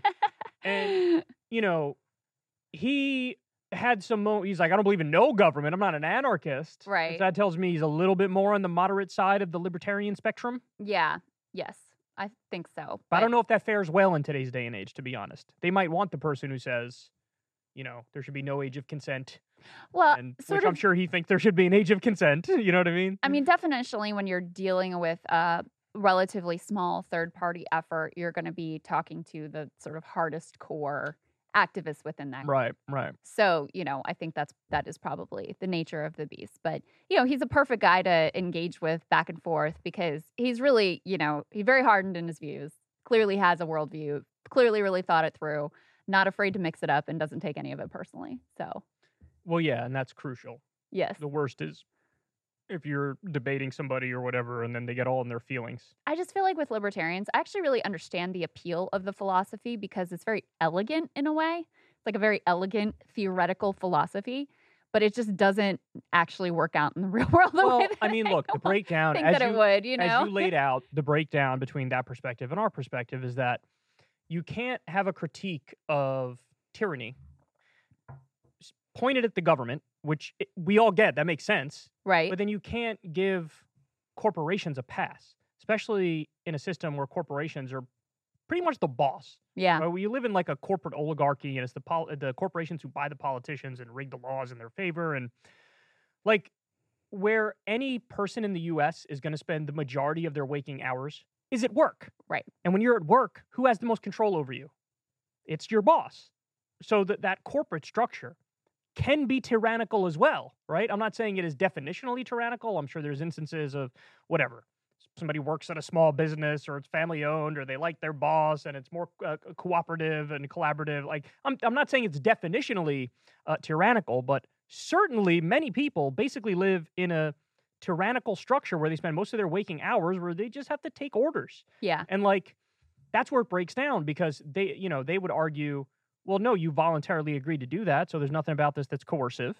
Uh, this is you as a free adult deciding you're gonna sell your labor on the marketplace. No, one thing that he mentioned that we didn't get more into is he was basically like, his argument was it wasn't the government that improved safety in the workforce, it was unions. It was the rise of unions. And so it seems like, and I think there's kind of a divide here too, but it seemed like he's a libertarian in favor of like, hey, if we have a more widespread union movement, they'll basically, you'll have a more natural push and pull between the workers and the corporations, et cetera. But I think you still need a government body to enforce that those protections are being enacted. To be fair to him, and I sh- one of us should have followed up and said, "Wait, are Yeah. you pro-union?" But if that is his position, that he's a libertarian and he's pro-union, yeah. he's like one of the only ones left. I Because mean, that he- is not that's- like most libertarians these days. You no, they that was what he, yeah, because they see it as Yeah, like he did hint at that, but I didn't Yeah. follow. There were so many things I wanted to get to, and so I didn't want to get start a whole thing on unions. unions. I know. but, Yeah, I felt I had the same. I had the same feeling. I thought the same thing you did. I was like, wait, is he saying he's pro-union? Like, I get he's saying that instead of like government regulations, but it's like actually no, both are kind of right, but there. I mean, that is like kind of the libertarian case for unions, and you can make but there the aren't many who do. like what one percent of libertarians who argue that. I have no idea. It's like nothing. They're all I haven't almost polled- anti-union. I haven't polled libertarians recently on the topic, but you know, I mean, if you look at some of the Scandinavian countries, they don't have minimum wage, but because they have such a robust union movement, their wages are Yeah, they don't need the minimum wage. They don't need the minimum wage, and right. so like that's actually a deal I'd be totally willing. I would much rather have a widespread union movement. Um, I think that would you know bolster workers in a more whole, holistic way than just the minimum wage. But in you know, be better Yeah, to have both. for for workers, the union thing is good, but like unions aren't.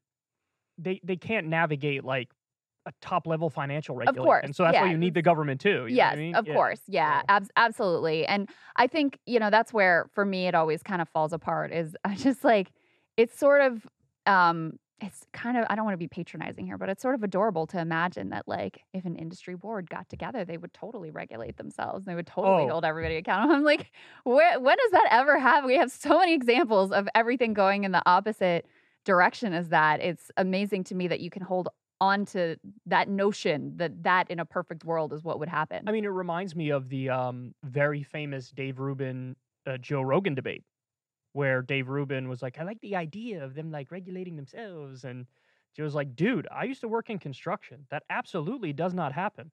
They try to cut corners wherever freaking possible, and you might not even see the impact of it until seven years down the road when your home collapses on your freaking head, or there's a fire because the electrical lines weren't weren't put in properly, or And they were too close to water lines, or whatever."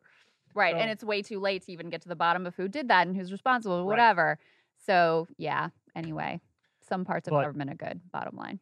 Yeah, of course. Eh, Like anything, it's everything is nuanced, everything is mixed. Um, but you know, the reason why I have some libertarian listeners is because they like it when I talk about civil liberties or war or the drug war. Like, there's a number of issues where it's like, yeah, I get it. Because I would always, I my line has always been on social issues.